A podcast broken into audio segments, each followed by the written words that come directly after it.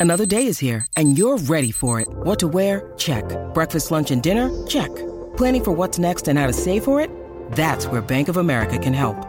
For your financial to-dos, Bank of America has experts ready to help get you closer to your goals.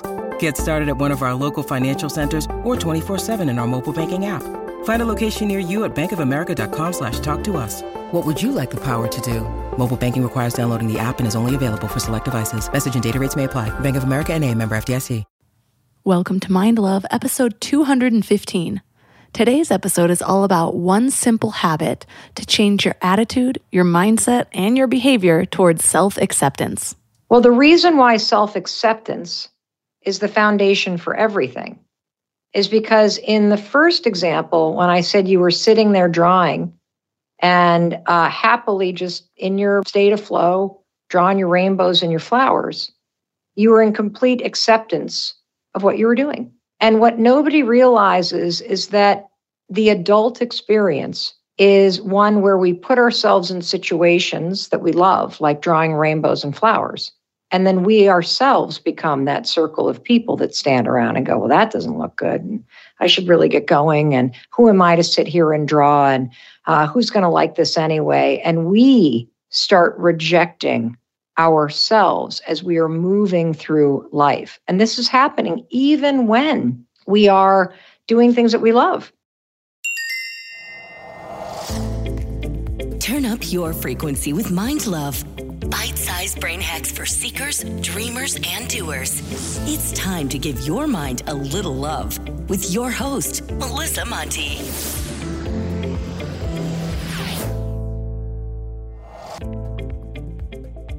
Heads up, if you haven't subscribed yet, hit that cute little button because then you will be notified of new episodes. Also, subscribing, sharing, and five star reviews are a really, really great way to give back if you love Mind Love. They help the show climb the charts, which helps me get even more amazing guests for you. Today, I actually want to read a review from Monica M., who says, Mind Love has helped me feel grounded through so many challenges in my life. Melissa makes the interviews so thought provoking, and I always feel better after listening, which I do every single day. I'm learning so much, and I'm so thankful for this podcast. Well, thank you so much, Monica. I actually read this on a really hard day, and it totally brightened it. So thank you so much. And now let's get to the show. You guys, I am back from my first ever break from Mind Love, and I have to say, I missed you guys. And I don't think I'm gonna be taking a break again anytime soon because I just felt like something was missing, you know? Well, now that I'm back, I have a question for you. When you get overwhelmed by life, are you the kind of person that surprises yourself with your own capabilities? Or do you just shut down? For most of my life, I was that shut down kind of person. Well, Actually, I'd, I'd shut down my responsible side and let Clementine take over. Clementine was my former drunk alter ego. May she rest in peace. But over the years, I've become the former, somehow putting one foot in front of the other until I trudge through the storm. This alter ego is actually called Mo. Mo gets shit done. Well, when I reflect on the circumstances that either Mo, my get shit done ego, or Clem, my throw shit at the fan and dance in it alter ego, it's not the circumstances that are very different. It's my attitude about whatever is going on. I've also noticed that Mo is more willing to come out for other people than she is for me. For example, in my early 20s, a friend of mine was evicted with three days' notice, which looking back, is that even legal? Well, I was over at her house in an hour, champagne in hand, Craigslist up, already mid scroll, and prepared to fully pack all of the boxes.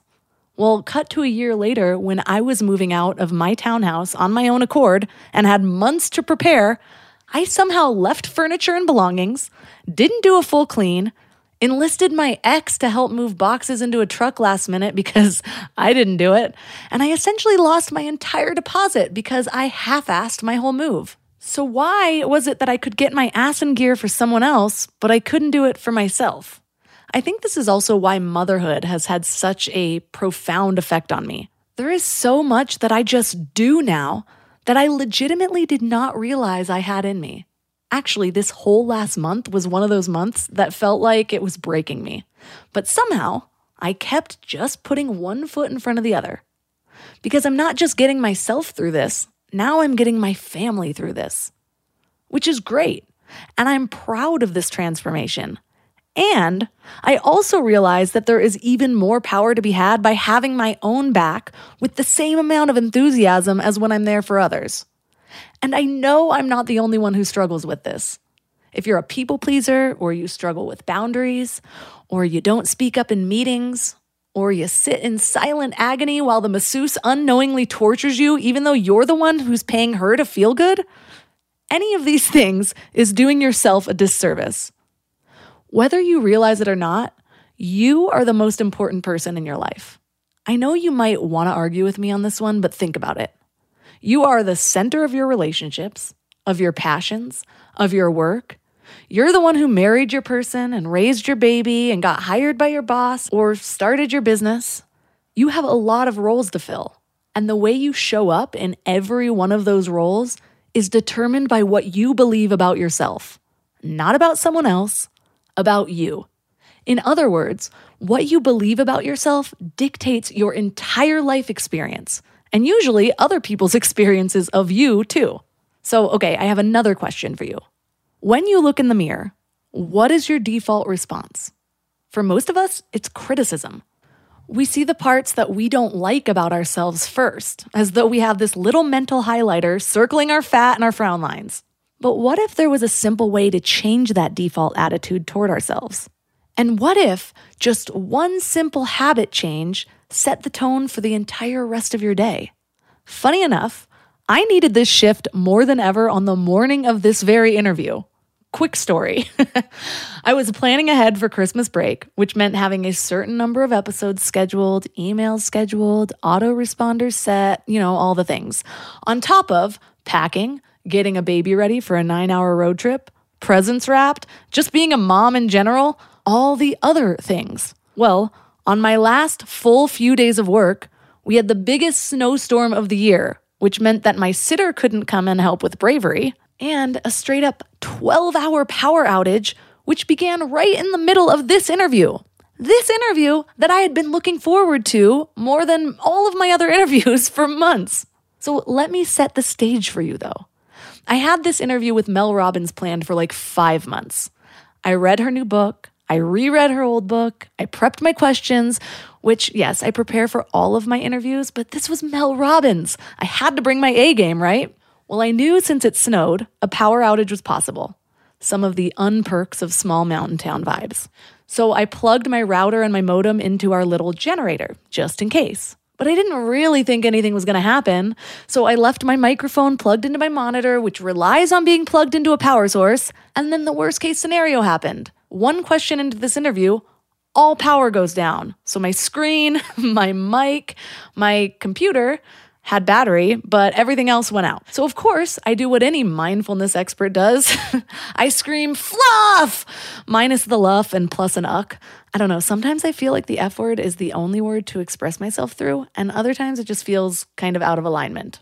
Like now, I'm in a fluff sort of mood, but this day, I was all in the uck. Anyways, turns out, as I said, monitor and mic went down, but my battery powered laptop mic kicked in immediately and picked up my desperate expletives, and Mel Robbins had a front row seat to my meltdown.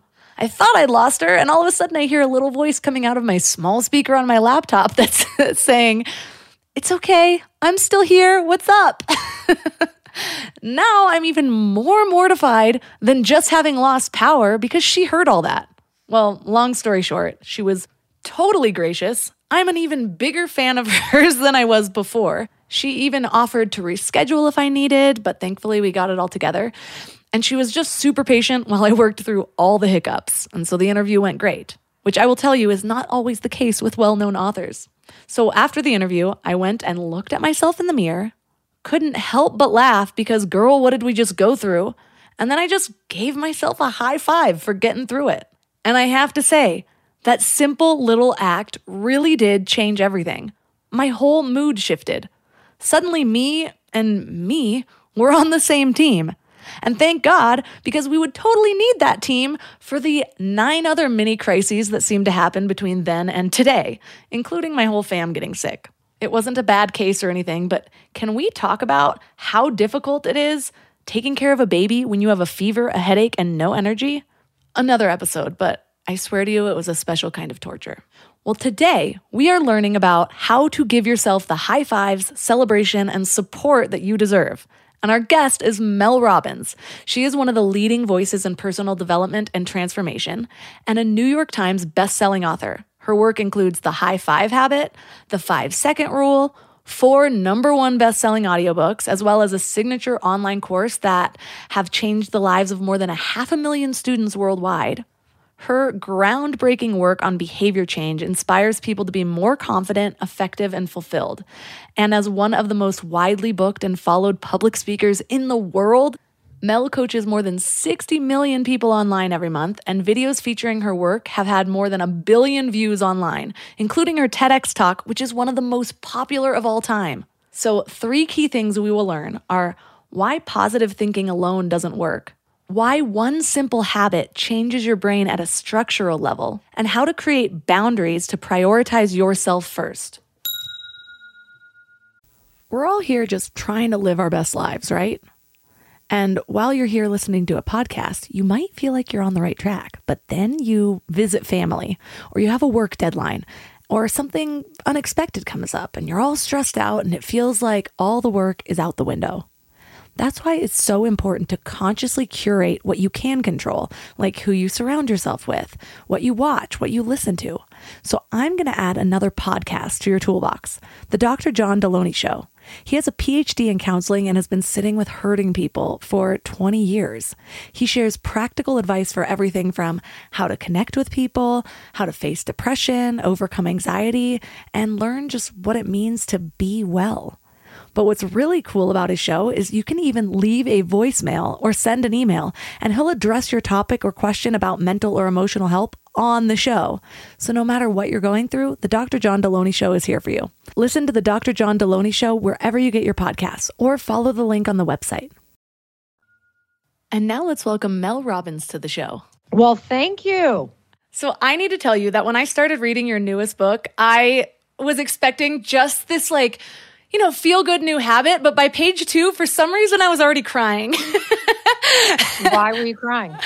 Well, I think that you got this mentality is something I needed to hear at that moment. I'm a new mom. My baby's eight months old. We've all been living through the last two years. I've moved and, and I'm going through a big transition right now. And so I didn't realize how much I needed to hear it until I heard you just lay it all out there. So I actually put the book down on page two and went into the bathroom and tried it myself. and what happened the first time you tried to look yourself in the mirror and give yourself a high five? The interesting thing to me is that what I thought it was going to feel like was different than it actually felt like. It was like I could see myself in a different perspective, like see the woman that was there that needed to hear this rather than the same old words going through my head or, or it feeling fake or whatever it was. It's just, I saw this woman there that needed to hear these words, that was doing the best she could. And then I almost felt bad that I hadn't been giving that to her. But logically, I know I need to give myself grace because I am a new mom and there's so much that's new to me right now. And so the fact that there was some subconscious part of me that felt like I didn't deserve it, it was it just all kind of came to the surface with this seemingly very simple tool. Yeah, it's sort of like you know how you let yourself go? Yes. And you are carrying groceries in from the car and you're basically hyperventilating by the time you get to the kitchen. I, at least I'm talking for myself here. And you have this realization oh my God, like I'm out of shape. but it's the physical experience of getting winded doing something simple that makes you have this profound insight. Right. And I think that the power of adding a high five in the mirror to yourself in your morning routine is that it is a physical act that triggers a deep awakening. Like the fact that it doesn't occur to any of us that we need to be more encouraging of ourselves or that we're not really kind to ourselves or that we're really missing that feeling of being supported. Like, I think intellectually we know this, just like intellectually you know when you've let yourself go. But when you physically have an experience where you do the opposite of what you normally do. And what everybody normally does right now is you start your day by either refusing to look in the mirror because you don't look like what you look like, or by looking in the mirror and obsessing about the things you don't like and need to fix. Those two examples, Melissa, are habits of self rejection. Everybody on the planet, and yes, you listening, you have a very ingrained habit of rejecting yourself. When you stand in back of a photo with your friends to hide your body, you are rejecting yourself. When you catch a glimpse of your new body after you've just given birth and you go, ugh, you are rejecting yourself. When you see your stretch marks and you don't see them as an incredible stripe that you earned from having a child, but instead you see them as something that you wish would go away, you are rejecting yourself. When you make a salad tonight and you overdress it and you say to yourself, ugh, I always screw everything up, you're rejecting yourself. And it is so second nature that you don't even realize how much you do it. It's literally like you've grown up in a house where everybody spoke English and now you are dropped into a house where everybody speaks Spanish. You don't even think about the fact that you that you were raised speaking English because nobody's ever spoken a different way to you. It's so part of who you are to reject yourself. And so this is why women in particular, we are obsessed with seeking outside validation. We are obsessed with making sure that people are liking us and not disappointed in us and that we're considered to be doing a good job. It's because we need that encouragement and we need validation. And what we've done is we have all developed habits of beating the hell out of ourselves. That's why we look outside ourselves to make sure we're okay. And the feeling that you had with that very first high five in the mirror was a deep realization of, oh my God, I, I, I can't remember the last time I was kind to myself, or I said, you got this, or I said, good job. Because all I ever do is point out what I'm not doing right. And, you know, I want you to know you're not alone in this, Melissa. Like for me, it was this huge awakening. You know, here I am at a point in my life when I discovered the power of high fiving yourself in the mirror every morning where you know I've achieved so much success. I, I've battled mental health issues from anxiety to postpartum depression. I've gotten on the other side of that. I have childhood trauma, which I've been working hard to heal. I have clawed our family out of near bankruptcy and a million dollars in debt and gone on to build a massively successful business from scratch.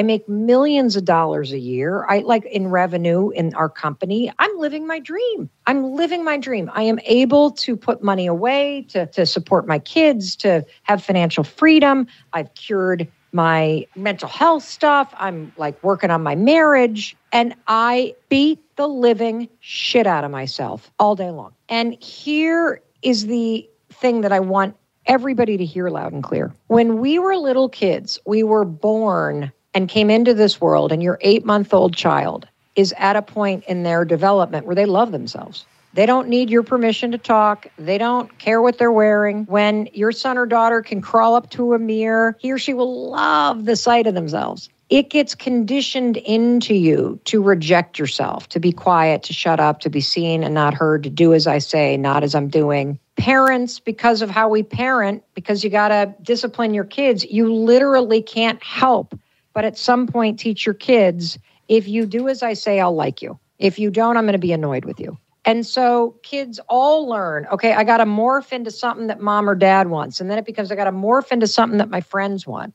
And the other thing that happens to all of us is that you start to get really positive attention when you're achieving something. So when you get a good grade or you make the cheerleading squad or the sports team or the school play or you get into that school or you get that job or you meet that person or you get engaged or you make the money or you buy the car, we all celebrate those things, right? And so we become convinced that our worthiness is in what we're doing and in what we have. You got a big ring, it means you got a great marriage. You got a big house, it means you got a great life. You got all those things outside of you. Then you are worthy of celebration. And what I'm here to tell everybody, and I did not discover this until I was 50 freaking two years old. Do not fucking wait that long to learn this. You got to learn how to bring that validation back in house. You got to learn how to look yourself in the mirror and not see the stuff you need to fix, but to see a human being that you like, somebody that you're going to go through life with, somebody that deserves your support and celebration. I mean, do you know how many things you do right every day, Melissa? I've begun starting to count because I, I need that. And it was actually funny. It was in response to somebody else in a loving way not realizing they were criticizing my parenting and me not wanting to hear it. And so I got defensive and I wrote a list. It was funny. I ended up writing a list to this person of all the things that right, so tell me what the person was criticizing. Put us right at the scene. Oh my gosh, that baby needs purees, not solid foods. That the, its feet are cold. He's crawling on the ground. Wipe his feet more. Wipe his mouth between bites. And I was just like, oh my gosh. So I wrote a list of all the criticisms, and then I responded with all the things I'm doing right as a parent. And it was funny because I thought this was in response to that person, but I didn't realize that this was in response to me. I needed to hear that more than anybody else needs to hear what I'm doing right. Yeah. And this is why this is so important. It's important because if you can develop a habit of seeing yourself in the mirror and liking yourself and knowing that even if you don't do everything perfectly, you have a great heart and great intention if you can start your day there, I see a human being I like, and you go out into the world, and somebody then tells you all the things they don't like.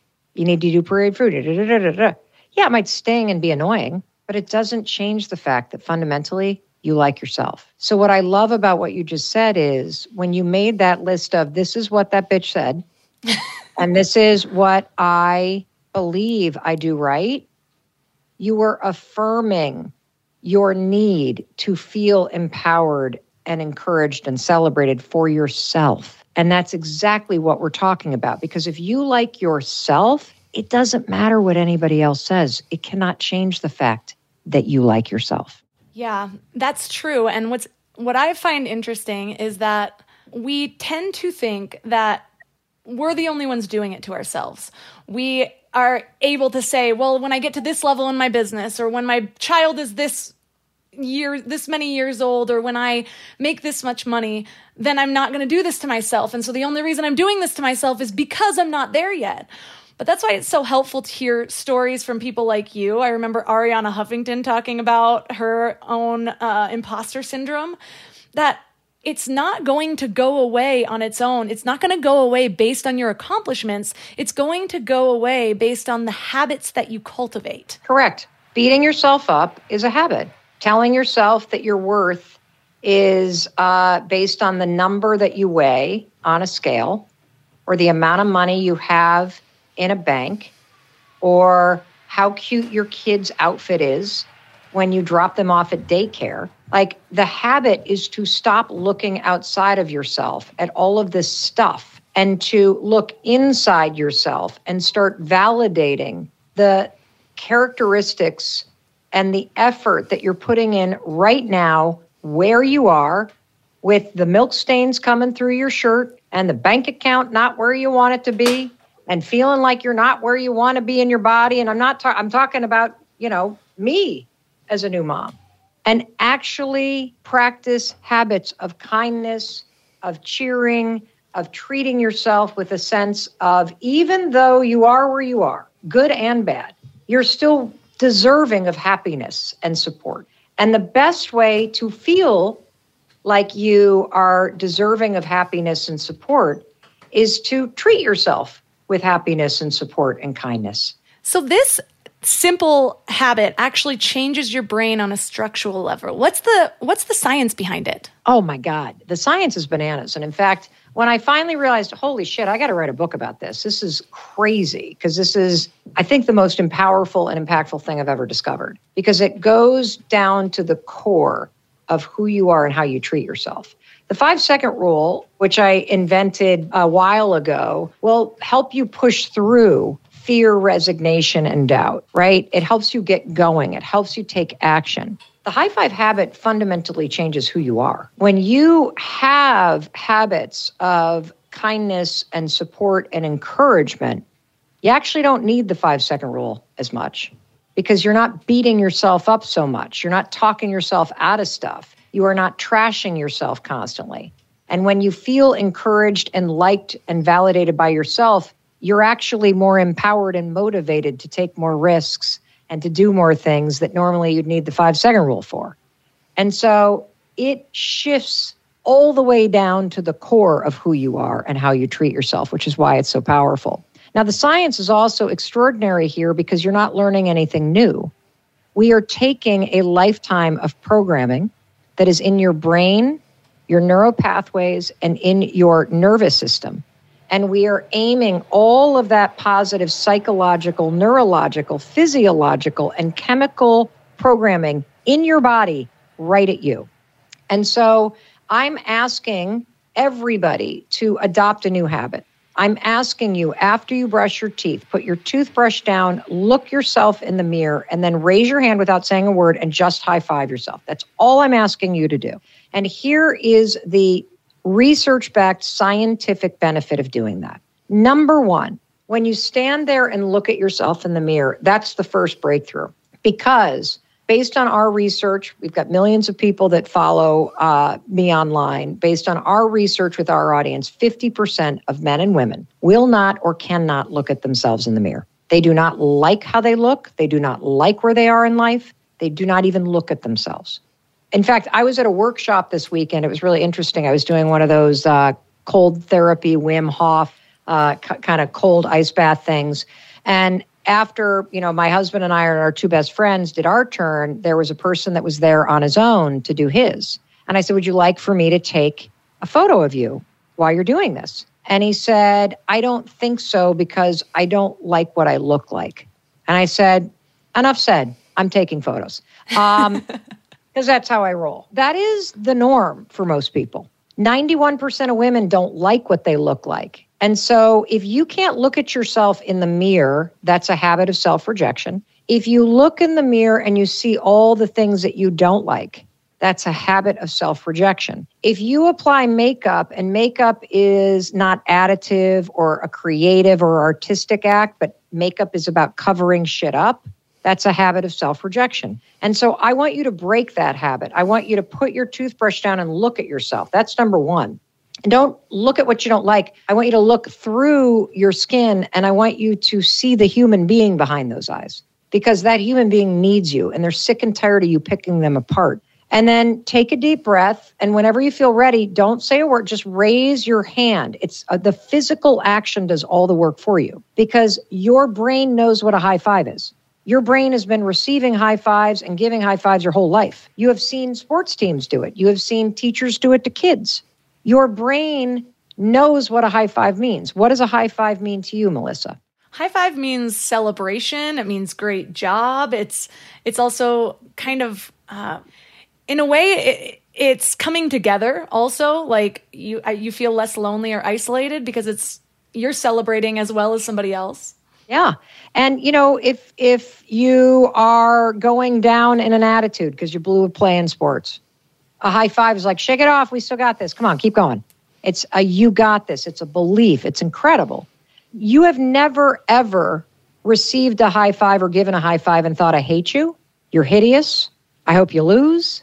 Neurologically, the programming associated with the physical action is already locked right here. So what you'll notice is you can stand in front of the mirror the first morning you do it and think this is the dumbest thing I've ever heard in my life. Why am I? But as your hand gets closer to the mirror, you'll notice something interesting. Your mind goes silent. And your mind is grabbing all the programming that is associated with the high five that is literally hardwired into your subconscious. And so you can't high five your own reflection and think, I hate myself. I've blown it. I'm a failure it's neurologically impossible because your brain does not have a, that association with this physical action. So that's the first benefit. You literally interrupt the critic and you're plowing new neural pathways, neural association with your reflection, all positive. That's a person I believe in. That's a person I celebrate. That's a person I'm cheering for. That's a person I encourage. That's what you're programming into your brain. You're getting a snowstorm right now. The high five is like a plow plowing through the snow, a new neural pathway that is about your identity with yourself. The second thing that happens is you will likely laugh. And the laugh is the fact that there's another benefit aside from the positive programming. Your brain has forever given you a boost of dopamine whenever you've received a high five. Your brain doesn't know the difference between you high fiving yourself and somebody else high fiving you. So you get a drip of dopamine. That's why you laugh. The other thing that happens is you feel slightly energized. There's sort of this like energy, not like you're going to go run a marathon, but a little bit like, all right, shake it off, let's go. Um, and what that is, is that's your nervous system. So your nervous system is hardwired with celebratory energy. Whenever you shout surprise at a uh, birthday party, you raise your hands. When your team scores, you raise your hands. When you wave hello, you raise your hands. When you high five somebody, you raise your arm. And because it's paired with positive programming, your nervous system like, oh, okay, we got this, celebrate. And that's why you feel this boost. Now, we've just boosted your mood. We've just given you a little energy. We've just uh, forged new neural pathways that are positive, changing the way that you see and treat yourself. We've also leveraged behavioral activation therapy because you're now acting like a person that's kind to themselves and that cheers for themselves. And you've done that all in less than five seconds. We also know based on research that when your mood is boosted in the morning, it impacts your productivity and your focus all day long. And we are teaching you a habit of sending you into your day feeling like you have your own back. We are starting your day with you demonstrating that you like yourself and that you cheer for yourself, which then translates in how you show up the rest of the day. That's what's happening when you add a high five in the mirror to your morning routine.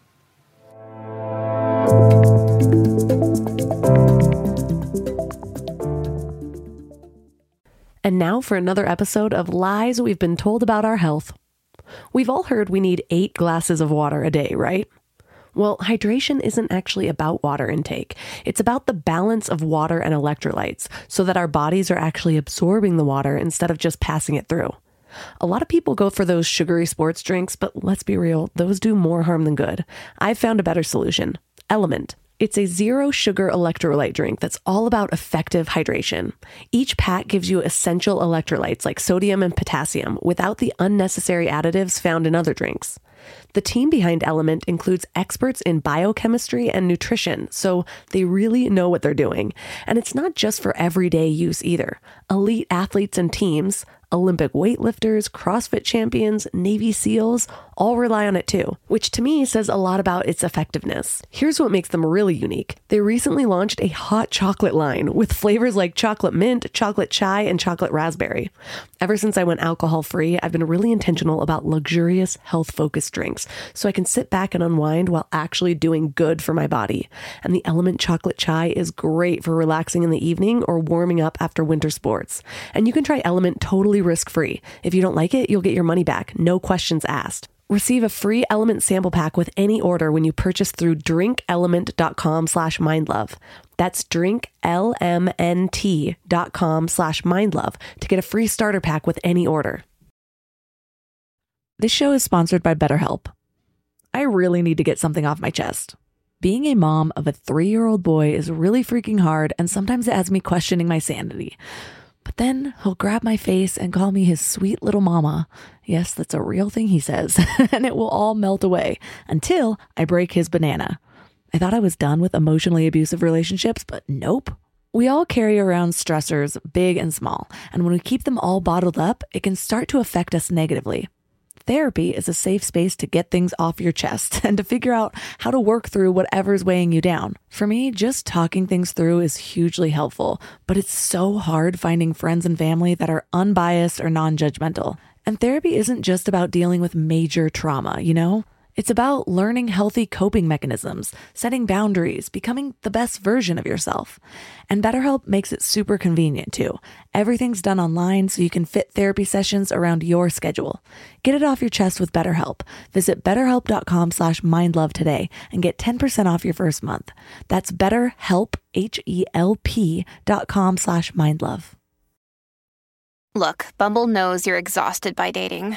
All the must not take yourself too seriously and 6-1 since that matters. And what do I even say other than hey? well, that's why they're introducing an all new Bumble with exciting features to make compatibility easier, starting the chat better, and dating safer. They've changed, so you don't have to. Download the new Bumble now.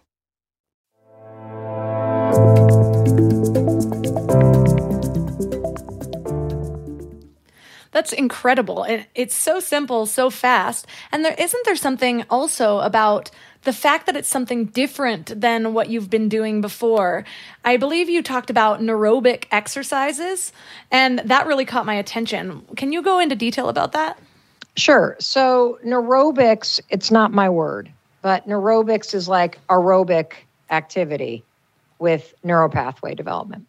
And what researchers know is that the fastest way for your brain to learn a new pattern is to pair a new pattern of thinking with an unexpected physical movement.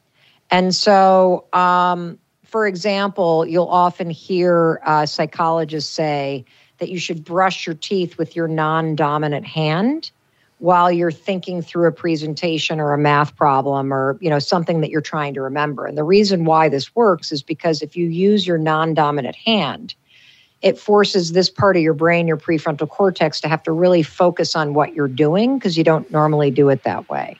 So what happens when you start to add in the high five is you don't normally high five yourself.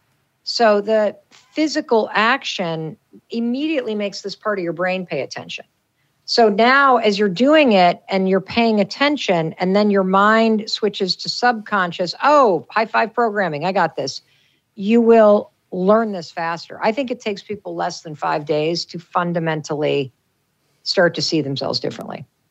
This makes a lot of sense as to why people they're skeptical about affirmations by themselves. So many people have tried just positive thinking. Be. Yeah, just positive thinking or just affirmations and that that's like hailed in the self-development community, but it seems to be missing some of these key aspects. Well, I think that positive thinking, which I label as realistic optimism, is something that you need to fight for. Having an optimistic mindset, which means that you believe based on your actions and your attitude, you can have a positive impact on any situation you're facing. That's what optimism is. It doesn't mean if I just hope for the best, the best will come. That's not what it means. Optimism means believing that through your own actions and your own attitude, you can have a positive impact on anything that you're facing, which we all know is true. So fight for an optimistic mindset. The research here is irrefutable in terms of how it makes you happier, more successful, healthier, you earn more money, you sell more, like it's just it's it's better for your mental health, on and on and on. But affirmations are a different thing. So affirmations, I think you need to be very uh, skeptical of, not because they don't work, but because you're not picking the right affirmation. You see, most people believe that if you simply write down, you know, a hundred times or you say a hundred times, I am a millionaire, I am a millionaire, I am a millionaire, I'm a, I love my body, I love my body, I love my body. I, you know, I am amazing, I'm strong, I am this, that somehow that's going to change you. It doesn't. In fact, what most people do is they're struggling in an area. You're dead broke. You make terrible decisions with money. You haven't even opened your bills in four months. You sit on the couch and watch TV, and then you go to the mirror and say, I'm going to be a millionaire. I'm going to be a millionaire. It's bullshit because your actions are not aligned with the affirmation. And so, if you want to start with affirmations in terms of something to do with your mind, that's fine, but you better level down what that affirmation is. And instead of declaring this thing that's way off in the future, pick something kind of pathetic but that, you know, you can wrap your brain around because believability is what's important. You can say, while you're nearly bankrupt and you haven't looked at your bills and you're parked at on the couch watching Netflix, you can say, I deserve to clean up this financial mess. I deserve to have a healthy financial life and I'm capable of doing the work to make it happen. Do you see how that's different than saying, I'm going to be a millionaire? I am a millionaire. I'm a millionaire in the future. No, start with, I deserve to fix this and I'm capable of doing it. I deserve to make better choices. I'm capable of doing it. I am capable of facing this mess and I'm going to do it one day at a time. Pick something that is more believable that gets you inching forward. That's how an affirmation can help. But most of them don't work because people pick the wrong damn thing.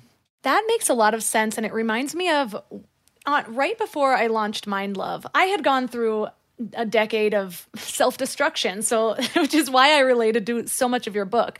I was I had a pretty bad eating disorder that I I was just in the midst of healing. There was uh, and I, I just couldn't seem to finish anything. So I had begun to develop this self belief that I couldn't finish anything. And I was actually mm. doing the the work to work through this and reading books on how to solve this and actually doing all the cheesy exercises at the back of the chapters that most people skip.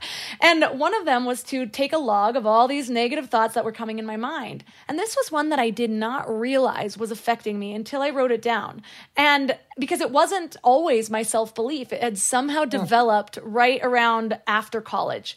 And so the exercise was to cross it out and write something empowering. And wouldn't you have it? I happened to do this affirmation correctly, I believe. What'd you write? Instead of, I, I rewrote that I couldn't finish anything to when I find something that I am passionate about, I always finish it. And what that led me to do was to find something I was passionate about instead of chasing it for the wrong reasons. I was really good at marketing. I had done marketing and helped other people build their businesses. And so I just kept chasing what I thought was going to make me money rather than what I thought was going to be sustainable for for my personal interests and likes. And so there was something about that affirmation that after that my whole life changed. I mean there was a, a ton oh. of other things that went into it too. Say, it sounds like you have ADHD too. Uh, yeah, I do. well, that's the hallmark of it that you're able to hyper focus on something that holds your interest and you have an impossible time directing and holding focus on the small little things that aren't that interesting to you. That's exactly right. when we talk about self acceptance, a lot of people think, you know, self love, self acceptance is just this buzzword, but self acceptance is actually the number one key to happiness in, in our lives. Why is that? Why, why is self acceptance so wrapped up in basically all of the other nodes of a happy and successful life? Well, let's just attack this from common sense. If you're, let's just say, what's something that you used to love to do as a kid? I used to love to draw. Okay. So let's imagine little 10 year old Melissa sitting at a table drawing. What are you drawing? Rainbows and animals all the time. Great.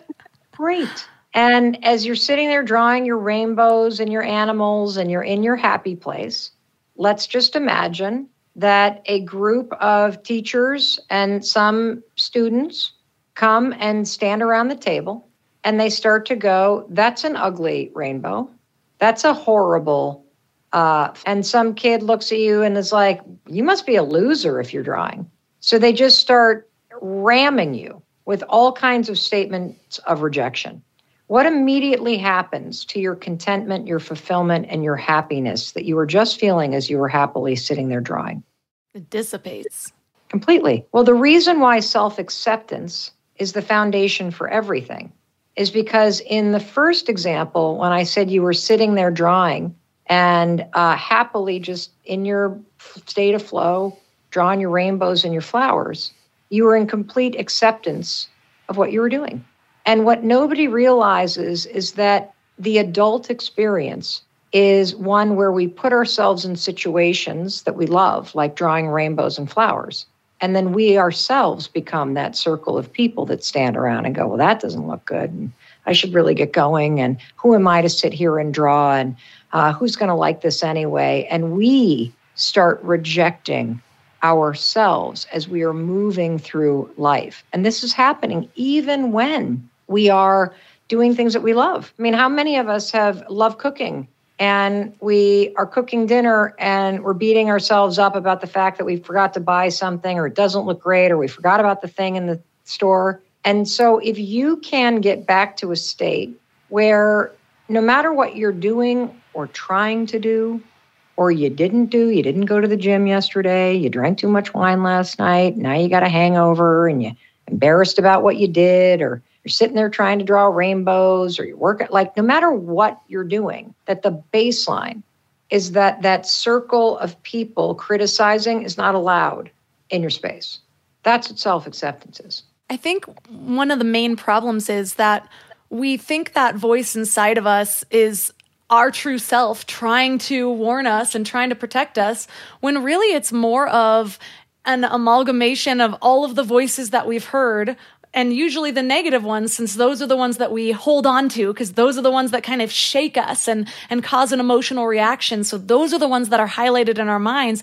And that's just what's adopted as our inner voice is those things being repeated over and over again. Yeah like if you wanted to get really granular about it and we go back to the example of you being the 10 year old in the you know table drawing your rainbows and your flowers there are probably a list of characters that represent all the various voices that you heard that made you start to think there was something wrong with you. And you adopted those voices because our brains learn patterns. And there is another voice.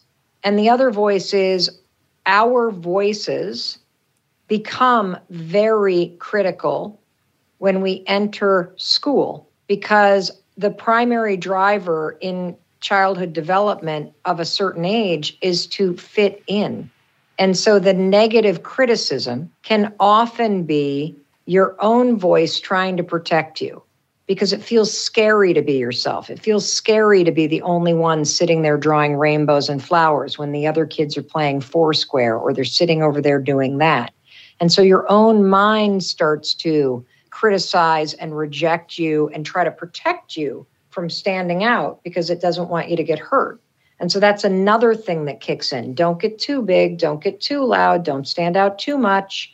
And, you know, interestingly, in the example that you gave about the criticism that you got parenting, I don't know if it was a mother in law or a friend or a nanny or whoever the hell it was, or your own mother that was bitching about the way you were doing something. But what, since it wasn't my relative or friend that was doing it, what I heard is, oh, I guarantee you the person that was doing that to you grew up with a really critical mom, that her mom constantly was on her ass about everything. Don't drop the spoon. Don't forget to do this. Don't forget to do that. Did you walk the dog? Da, da, da, da, da, You can't wear that. And so, as a young kid, she fused that don't, don't, don't, don't, don't protectionism, like criticism thing, with that's the experience of actually loving and supporting somebody. She can't even hear it. Not saying it's right, it's just a pattern that's been absorbed. I can so, see the wheels turning up there. yeah, for sure. Yeah, and I the thing is is I I know these tools. And so I had this whole process of talking myself through it and understanding that it wasn't about me and and whatnot. But when those things creep in, it's interesting how it can still trigger you on an emotional level. I had to pull out all of my tools, meditation, you know, like talk it will about- forever. it will forever because your brain isn't what's processing first. Your nervous system is. And so you're not actually processing it, that criticism about your parenting. You're not actually processing that as an adult woman. You're having a remembered experience of being a child who was criticized. And that is stored in your nervous system. You know that when somebody criticizes you, either the hair stands back on your end, your ankles get hot, like you, there's some feeling, and your body, the second it's wired in your nervous system, it takes you right back to the response that you used to have silence, running, arguing, like whatever it is. And so, having compassion for yourself. I have a, a, situation like this too. When I sense that somebody is judging me or about to be disappointed, I lie. That was my learned experience as a kid. Just say whatever you need to say to make sure nobody's upset. When you lie, when you don't tell the truth, when you fudge a little over here, when you only tell this little part, The adults around you are happy. And so that became my default for a really long time. And I didn't understand why. And it wasn't until I was able to trace it back to the morning after I was molested and my mother asking me, How'd you sleep? And the experience of that, I don't want anyone to be upset. I feel like I did something wrong. There's the kid that did it. There's my mom. She's got a spatula. She'll fucking smack him into next week. And I immediately was like, I wanted to tell her. Like I, was right there. And my little nine year old body felt this wave of nerves. And I went, I slept fine. And something interesting happened. Everything went on. Nobody got in trouble. There was no drama. I didn't upset anybody. And that's when this behavior, you get the feeling of, oh God, I don't want to upset somebody lie. Look around, see what you should say. Just say what you should say. Don't say what you want to say. And I'll tell you, I battled that pattern for another, God, three decades until I could link it back to the feeling that I was feeling. Do you think we need to know the exact root of our issues in order to change the habits that go along with them? Absolutely not. All you need to do is identify the kind of triggering event, the feeling that you felt in your body, and when you can identify those two things, oh, when somebody criticizes me, I immediately feel this.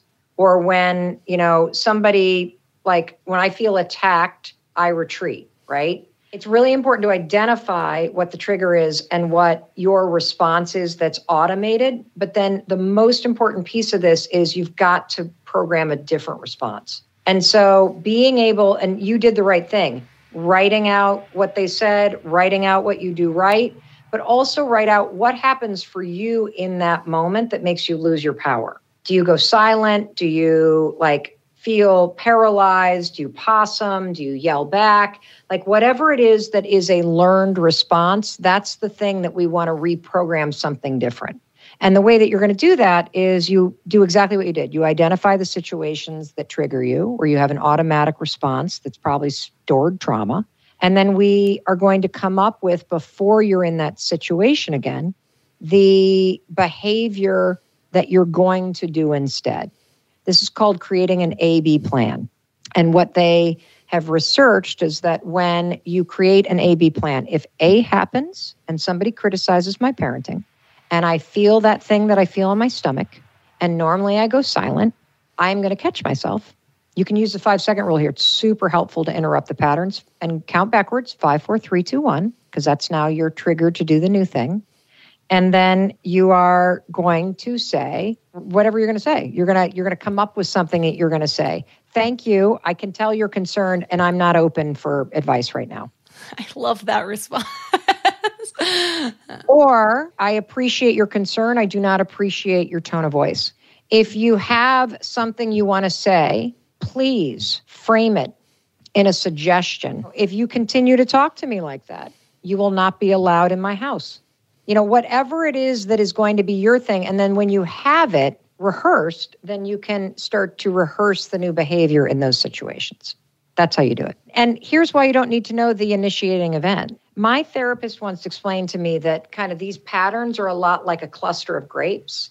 Yeah, if you go all the way up the cluster to the stem, there's an originating event. But every time you have a situation where you have the same, somebody criticizes you and you go silent and feel demoralized, that's another grape. And then it gets bigger and bigger and bigger. And then the next time you get criticized and you go silent, another grape grows. And it could literally be somebody barking at you about how you parked at the grocery store. Boom, there's the grape. You go silent, you don't say anything, then you regret not saying anything, then you beat yourself up, and there's the grape that formed. And so this whole and that's why what you want to do every time you pull a every time you replace the behavior with that new thing, five, four, three, two, one, you don't get to talk to me like that. Not in my house. You're entitled to your opinion. You're not entitled to speak to me with that tone of voice. Uh, whatever your thing is, you actually pluck a grape off the cluster. Isn't that cool? It's so cool. And for some reason, boundaries feel scary to so many people. Every time I do an episode that mentions something about enforcing your boundaries, people are like, how? But see, it's not simple. The, these things are not simple because you're talking about patterns that have been plowed into your mind, body, and spirit over decades. And in some people's cases, you're talking about generational patterns. And so you are in healing yourself. You are giving yourself permission to do hand to hand combat with old patterns. And one of the reasons why so many people have issues with boundaries is because it feels dangerous, even life threatening, to express them. Because so many of us feel that if I draw a line in the sand, it means that you're not going to love me anymore. It means you're not going to like me anymore. It means that I've done something wrong. And so it's really important to approach boundaries and understand number one, boundaries are actually not for other people, boundaries are for you because boundaries mark where behavior is acceptable and where it crosses a line for you. And boundaries keep you safe. So I like to think about, you know, when we got our dog, there were these three dogs that live across the street at the farm across the street, and our dog's an Australian Shepherd. He loves these other dogs. Oh my God. And so he would hear the freaking door on the farmhouse across the street, and our dog would literally charge at our screen door in the summer and plow through the screen door, run right across the the, the lawn, jump right over the stone wall, run right across the road on the blind corner that we live on and right up the driveway to his friends, right? And he was going to get killed. You know, even though we don't live on a busy road, he was going to get killed. So we got an electric fence. The electric fence is not for the other dogs. It's not for pedestrians that walk by or car- the electric fence and the little white flags are a reminder for YOLO for where he is safe. And so when you think about boundaries, think about what flags you need to plant in order for you to feel safe and supported. And so, you know, a boundary could be about your stuff. Uh, yeah, you can borrow my stuff, sister that I love, but not unless you ask. And if somebody keeps crossing your boundary, then you got to turn up the freaking voltage on the fence. Put a lock on the door of your bedroom. You know, yes, I will come to your house, but not if we're speaking about politics, mom and dad. That's my boundary. That's my little white flag. And you know, the interesting thing is is that the fence protects YOLO, but the nice thing about the boundary markers, the white things is because the UPS driver can see it, because pedestrians or people riding horses that go out can see it, they know that they're safe too. They know where the line is because our dog loves to charge and bark people, you know, at people. Like he's not a mean dog, doesn't bite people. He's like, oh, you know, like that kind of thing. And if you're, you know, like, but if you see the white flags, you know the boundary. Just like when you say to your sister, you can borrow my shit, but not unless you ask. Somebody calls you, can I borrow your pickup truck? No, but I will help you Tuesday morning for an hour if you need to move something. Now you've got flags for yourself. I do not let other people drive my pickup, but you've got these markers that say, but I can be there Tuesday for an hour and help. Does that make sense? It does. And I think it also gives people a lot of grace because they think, why is this so hard for me? Why is it just so hard to stand up for myself? But to know that we're actually working, we're not just working against the habits we've accrued, we're working against a, lifetime, other lifetimes, a society of people that are all living in a certain way and creating this new way. And what's so motivating for me, I've been making so many changes this last year, is because it's not even just about me anymore. I want to pass down more positive habits for my new baby. I want him to have a new default network that and you got to demonstrate it.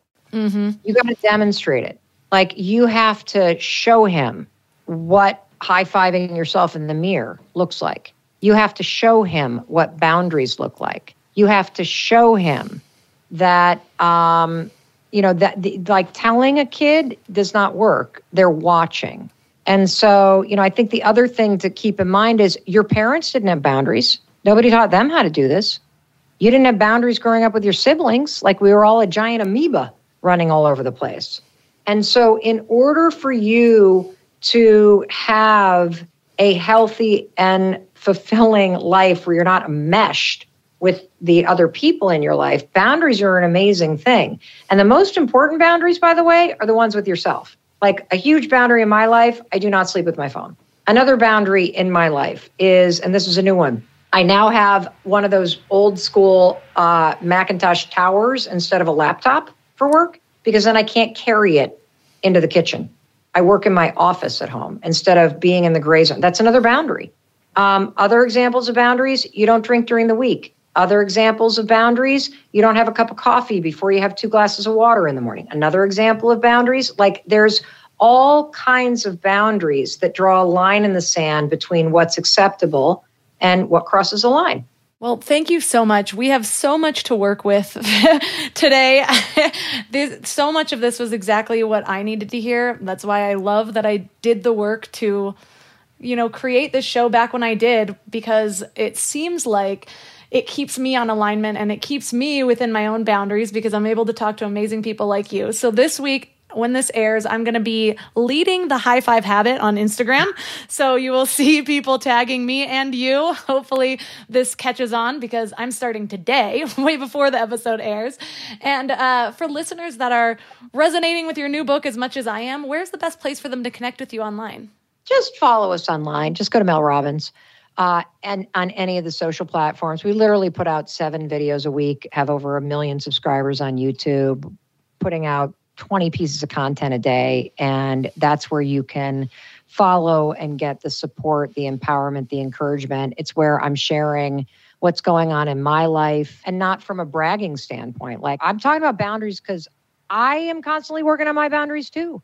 I am working on all kinds of stuff in real time. I mean, I have a husband who's been struggling with long term depression and has just finally started talking publicly about it. And so there's a lot that's going on that you, I'm sure, will be inspired and empowered by uh, if you just check out our social media accounts. But thank you so much for having us on. We really, I really appreciate it. All of the links for this episode will be at mindlove.com slash 215. So your challenge for this week is to practice this high five habit. It is so simple. All you need to do is start your day when you look in the mirror to try to trigger yourself to give yourself a little high five. It does feel kind of silly. You can touch the mirror, you can not touch the mirror, whatever it is. It's more about the energy that you're exerting towards yourself. One of the biggest changes I noticed within myself is that it started to override all of my default criticisms that tend to come to mind, like what I look like in the morning, or my hair being a hot mess, or oh my gosh, there's smashed bananas all over my shirt. When did Brave put those there? Whatever it is, suddenly I'm like, hey, you got this. Today might be a great day, it might be a tough day, but either way, we're getting through it and we're gonna be stronger at the end. So let's go. and just having that energy with myself not only transforms the way I move into my day, but over time, it's changing my relationship with myself. Because when you're not being intentional about that relationship with you, like I said, those default criticisms tend to come up. But since they're the default with most people and you've been doing them for so long, you don't even really think about changing them. It just sort of happens, it affects you subconsciously in more ways than you can count. But when you go and you choose to be in front of that mirror and you choose to say, hey, I've got your back. Hey, we're a team. I have you, you have me, we're together on this. Not only does it combat loneliness a bit, but like I said, it begins to actually intentionally build a relationship with yourself. And I've found that the effects of that carry through on more than just that moment. It offers me a resilience that I'm able to bring throughout the rest of the day and maybe even my lifetime. So, I'm going to be carrying on this habit this week. What I want you to do is take a virtual high five photo of yourself tag Mind Love Melissa and Mel Robbins so you can show her this this episode had an impact on you as well. And just let me know how it goes. I'm really excited to see all of your high fives that I will reshare on my personal Instagram and Mind Love podcast if you tag that too. So let's all be in this together. You got this. Also, I want to say thank you for your patience during my only time off I've ever taken with Mind Love. it was a rough month, and I definitely needed the extra time just to self care, take care of my family, regroup, answer all of the emails from the holidays, all the things. So, Sorry for anyone that was looking forward to a new Mind Love episode. I know a lot of you reached out and was like, Where is it? It's my weekly therapy. So I'm really sorry about that. But we are back and blazing. So I'm so glad to be here. Feeling great, and I hope all of you are too. And I'm so excited for 2022 because I have a lot of exciting things planned. So thanks for giving your mind a little love today, and I'll see you next week. Thanks for tuning into Your Higher Frequency with Mind Love. Head to mindlove.com for a free gift to keep your vibes up until next week.